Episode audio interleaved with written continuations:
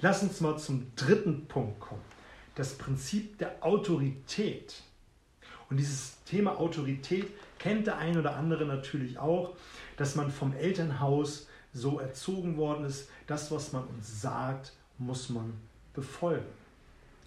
Es gibt, vielleicht kennst du das, wenn du es kennst, heb mal die Hand oder einen Daumen hoch, kennst du das Milgram-Experiment. Das Milgram-Experiment ist kurz erklärt, man hat einen, einen Versuch gemacht, in dem man einen Menschen auf der Straße angesprochen hat, man müsste äh, mal etwas testen. Und der Versuchsleiter, der Professor im weißen Kittel, weißes Hemd, äh, war ein Schauspieler und der Mensch im Nebenraum. Und der Versuchsleiter hat den Probanden erzählt, äh, er müsse durch eine Sprechanlage denjenigen eine Aufgabe geben, eine Rechenaufgabe. Und jedes Mal, wenn der andere hinter einer Mauer, den er nicht sehen konnte, die Aufgabe falsch gelöst hat, sollte er ihm über eine kleine Apparatur einen kleinen Schock geben, per Stromschlag.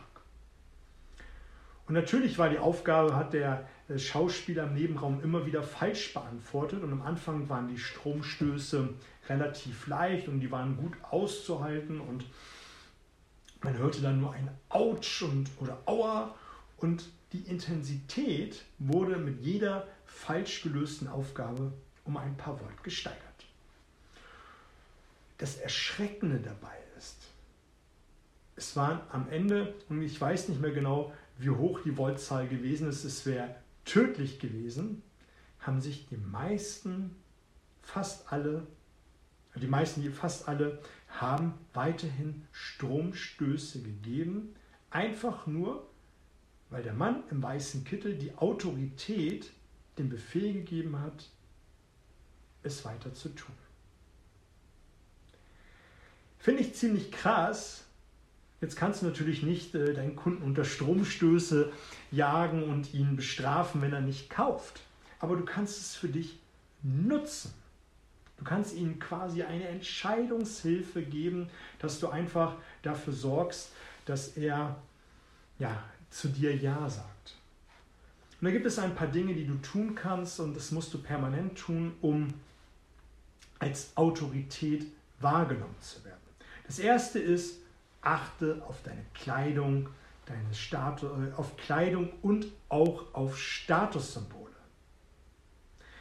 Warum? Weil damit verbinden wir eine gewisse Autorität. Jemand, der gut gekleidet ist, vielleicht Statussymbol hat, Wert auf sein Äußeres ist, mal abgesehen davon, wer gut gekleidet ist, wer auf sein Äußeres achtet und vielleicht sogar sehr gut aussieht, wirkt nicht nur sympathisch, kommt noch der Sympathiefaktor mit hinzu, sondern der gilt auch als Autorität. Jemand, der im Anzug bei Rot über die Straße geht, dem folgen viel mehr Menschen bei Rot über die Straße, als jemand, der im Punker-Outfit bei Rot über die Straße geht. Der wird eher gedacht, ach so einer. Macht es aber jemand im Anzug gut gekleidet, machen das viel mehr nach. Genauso hat man auch bei einem Experiment festgestellt, wenn jemand im guten Anzug, guten Schuhen, jemand auf der Straße anspricht und nach etwas Kleingeld fragt, kriegt er deutlich mehr Kleingeld als jemand, der das in abgefuckten Klamotten macht. Genauso, wenn du zur Bank gehst und du brauchst Geld, du möchtest einen Kredit aufnehmen, hast ein Gespräch mit deinem Bankberater. Was machen Bankberater? Bankberater achten auf das Äußere und vor allem auf die Schuhe. Und darauf schließen sie zurück, wie du deine Zahlungsmoral hältst.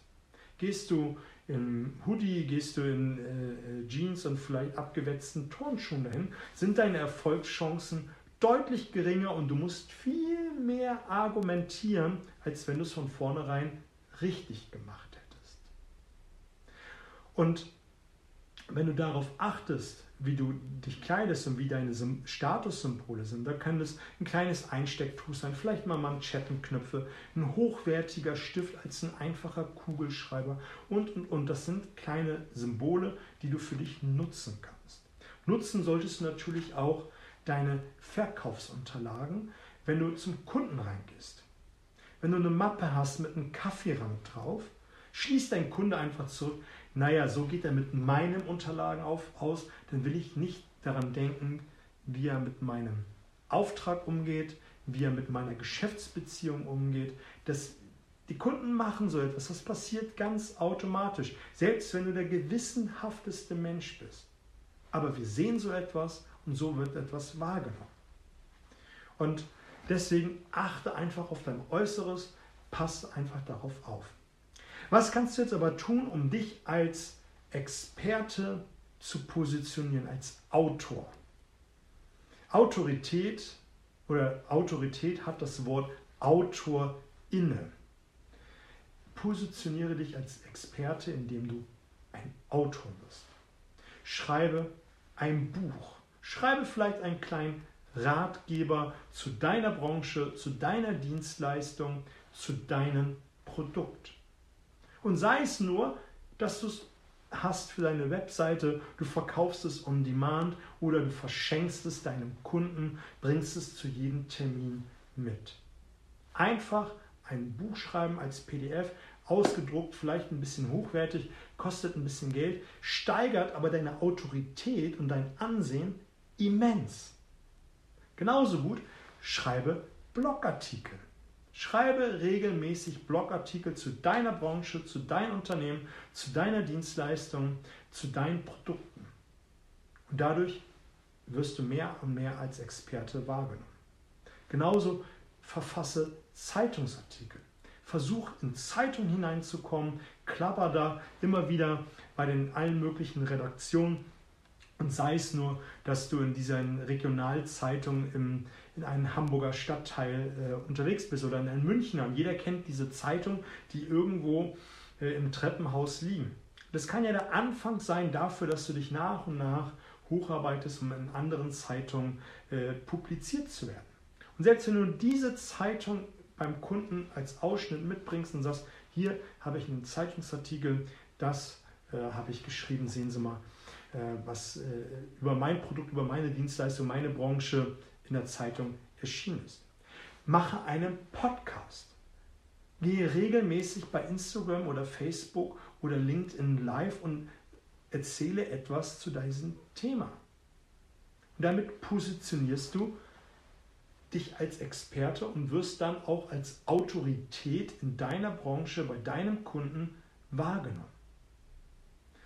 Kleidung haben wir gesprochen. Dann ganz wichtiger Punkt zum Ende von Autorität ist das Prinzip, dass du Referenzen dir einholst von guten Kunden. Kunden, die dein Produkt gekauft haben, sehr großen Kunden und auch Kunden, die ein gewisses Ansehen haben.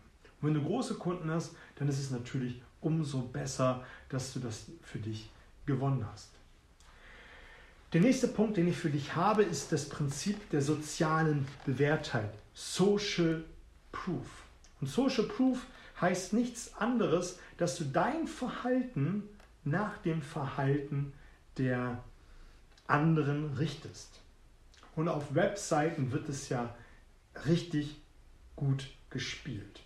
Dann taucht etwas auf wie Hermine M. aus München hat das Produkt gerade gekauft. Nur noch fünf, fünf Menschen schauen sich gerade dieses Zimmer an. Solche Pop-ups oder kleinen Einblendungen kennst du aus der, aus, dem, aus der Webseite oder von Webseiten garantiert. Ich muss mal was trinken. Ähm, kennst du garantiert, dass das immer wieder auftaucht, wenn du eine solche Webseite besuchst. Und das ist das, was du bei Social Proof A, auf Webseiten für dich nutzen solltest und auch im Verkaufsgespräch für dich nutzen solltest. Auf Webseiten übernehmen einfach die gängigen Siegel, Trusted Shop, äh, zertifizierter Shop, ähm, so, dann die, die Social Like Buttons, dass die Menschen auf, auf deiner Seite das liken können und dass andere dann wiederum sehen, dass es oft geliked worden ist und natürlich die ganzen Zahlungsmodalitäten ist auch ein Social Proof, dass man einfach sieht, ah, das sind vertrauenswürdige äh, äh, Button. Das wird dann viel, viel eher wahrgenommen. Im Verkaufsgespräch musst du ein einfaches Gut, musst du immer wieder darauf hinweisen, wie viele dein Produkt gekauft haben. Du kannst so etwas verwenden wie dieses Produkt ist zurzeit wirklich beliebt. Neun von zehn Kunden haben sich dafür entschieden. 95 Prozent meiner Kunden sind begeistert.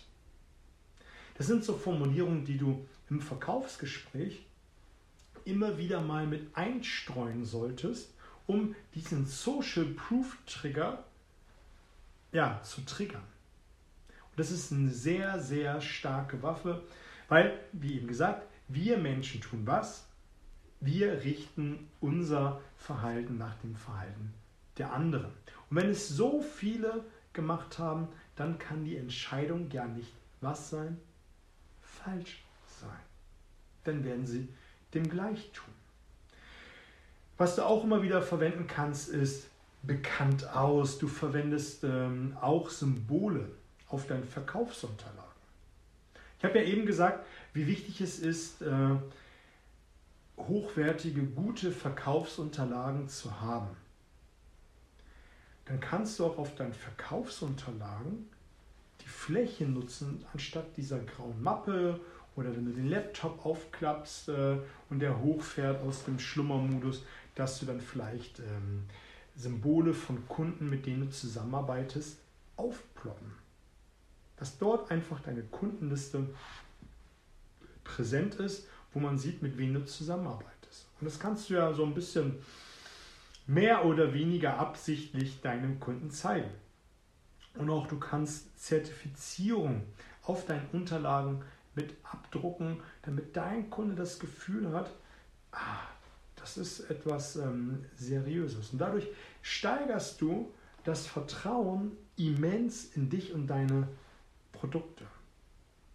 Und das ist ein sehr, sehr starkes Mittel, um höheres Vertrauen hineinzupacken. Was du auch gut machen kannst, ist, dass du immer wieder erwähnst, das hatte ich eben schon gesagt. Äh, ähm, jetzt habe ich was im Faden verloren. Ich habe mir noch was ganz anderes aufgeschrieben. Dass du immer wieder erwähnst, wie viele dein Produkt gekauft haben oder deine Dienstleistung in Anspruch genommen hast. Ich habe mir noch aufgeschrieben, dass du das am Anfang eines Verkaufsgespräches mit in den Rahmen setzen kannst, indem du den Frame setzt, direkt am Anfang ähm, erwähnst, wie viele dein Produkt gekauft haben oder dass du schon viele Kunden aus der Branche gewinnen konntest kannst du folgendermaßen machen. Ich freue mich, dass wir den Termin heute zusammen haben. Wir sind hier mal wertschätzend, äh, wir finden mal eine Lösung und ich freue mich, dass wir diesen Termin haben, weil wir haben schon viele Kunden aus ihrem Bereich gewonnen, die Müller ABC GmbH und auch die Delta GmbH und die Gamma GmbH sind mit dabei und sind begeisterte Kunden. Und ich freue mich, dass wir heute die Zeit gefunden haben, hier einmal zu sprechen. So oder so ähnlich kannst du es machen. Damit hast du natürlich schon mal Referenzen genannt. Du hast äh, genannt, äh, mit wem du zusammenarbeitest und hast dadurch dein Vertrauen, dein Social Proof in die Höhe geschossen. Das sind heute die Prinzipien, mit die ich dir mit dir durchsprechen wollte. Am nächsten Montag gibt es die nächsten drei. Und jetzt denke ich, kannst du das live und das wird ja später als Podcast nochmal erscheinen, das ein oder andere nochmal mit reinhören. Ich denke, da waren ganz, ganz viele Sachen mit dabei, gerade aus der Praxis, wo man nochmal überlegen kann, wie kann ich das für mich umsetzen. Und ich glaube, die meisten Sachen werden einfach nicht gemacht. Und wenn du jetzt mal einfach in deine Verkaufsunterlagen guckst, ist da eine Kundenliste von den wichtigsten Kunden zu sehen? Oder was sieht man, wenn man den Laptop aufklappt und äh, er angeht. Du kannst deine Präsentation, deine PowerPoint-Präsentation ja auch so umbauen, dass du am Anfang mal drei, vier Kundensymbole zeigst, mit denen du zusammenarbeitest. Oder einfach auch darunter schreibst unter den Kundensymbolen, 95% der Kunden sind begeistert. Man hat nie 100%. Schreib sowas rein. Erhöht dein Social Proof. Erwähne es im Verkaufsgespräch. Hinterfrag mal dein Verkaufsgespräch, ob du es machst. Und ich glaube, das meist, meiste, was nicht gemacht wird, ist das Prinzip der Autorität, dass man sich als Experte, als Autor positioniert, indem man einen Artikel immer wieder verfasst und reicht es nicht, dass du einfach mal irgendwo einen Blogartikel oder einen Gastbeitrag schreibst. Nein, es muss kontinuierlich sein. Einmal ist keinmal, zweimal ist Zufall. Aber ab dann wird es interessant, wieder und wieder und wieder. Und glaub mir, man kann über sein Produkt, seine Dienstleistung, seine Branche immer und immer wieder schreiben. Es gibt neue Entwicklungen, es gibt neue Produkte, es gibt neue Ideen für Dienstleistungen. Darüber kann man permanent schreiben. Und das sind einfach Dinge, die man machen muss. Deshalb, da musst du einfach später weniger tun, um zu verkaufen. Es sind Prinzipien, die sind erprobt, erforscht und auch Praxis erprobt. Und wenn du sie machst, dann hast du einfach viel, viel leichter bei den Kunden. Dann hatten wir gesprochen über das Sympathieprinzip. Das Sympathieprinzip ist meiner Meinung nach das allerstärkste Prinzip, welches man im Verkauf, in der Verhandlung für sich nutzen kann. Einfach, weil wir mit Menschen zu tun haben wollen, die wir mögen. In meinen Coachings, Trainings, Workshops sage ich das auch immer wieder. Hinterlasse den Menschen in einem besseren Zustand, als wie du ihn vorgefunden hast. Wir Menschen lechzen nach guten Gefühlen. Wir wollen mit Menschen zu tun haben, die uns glücklich machen.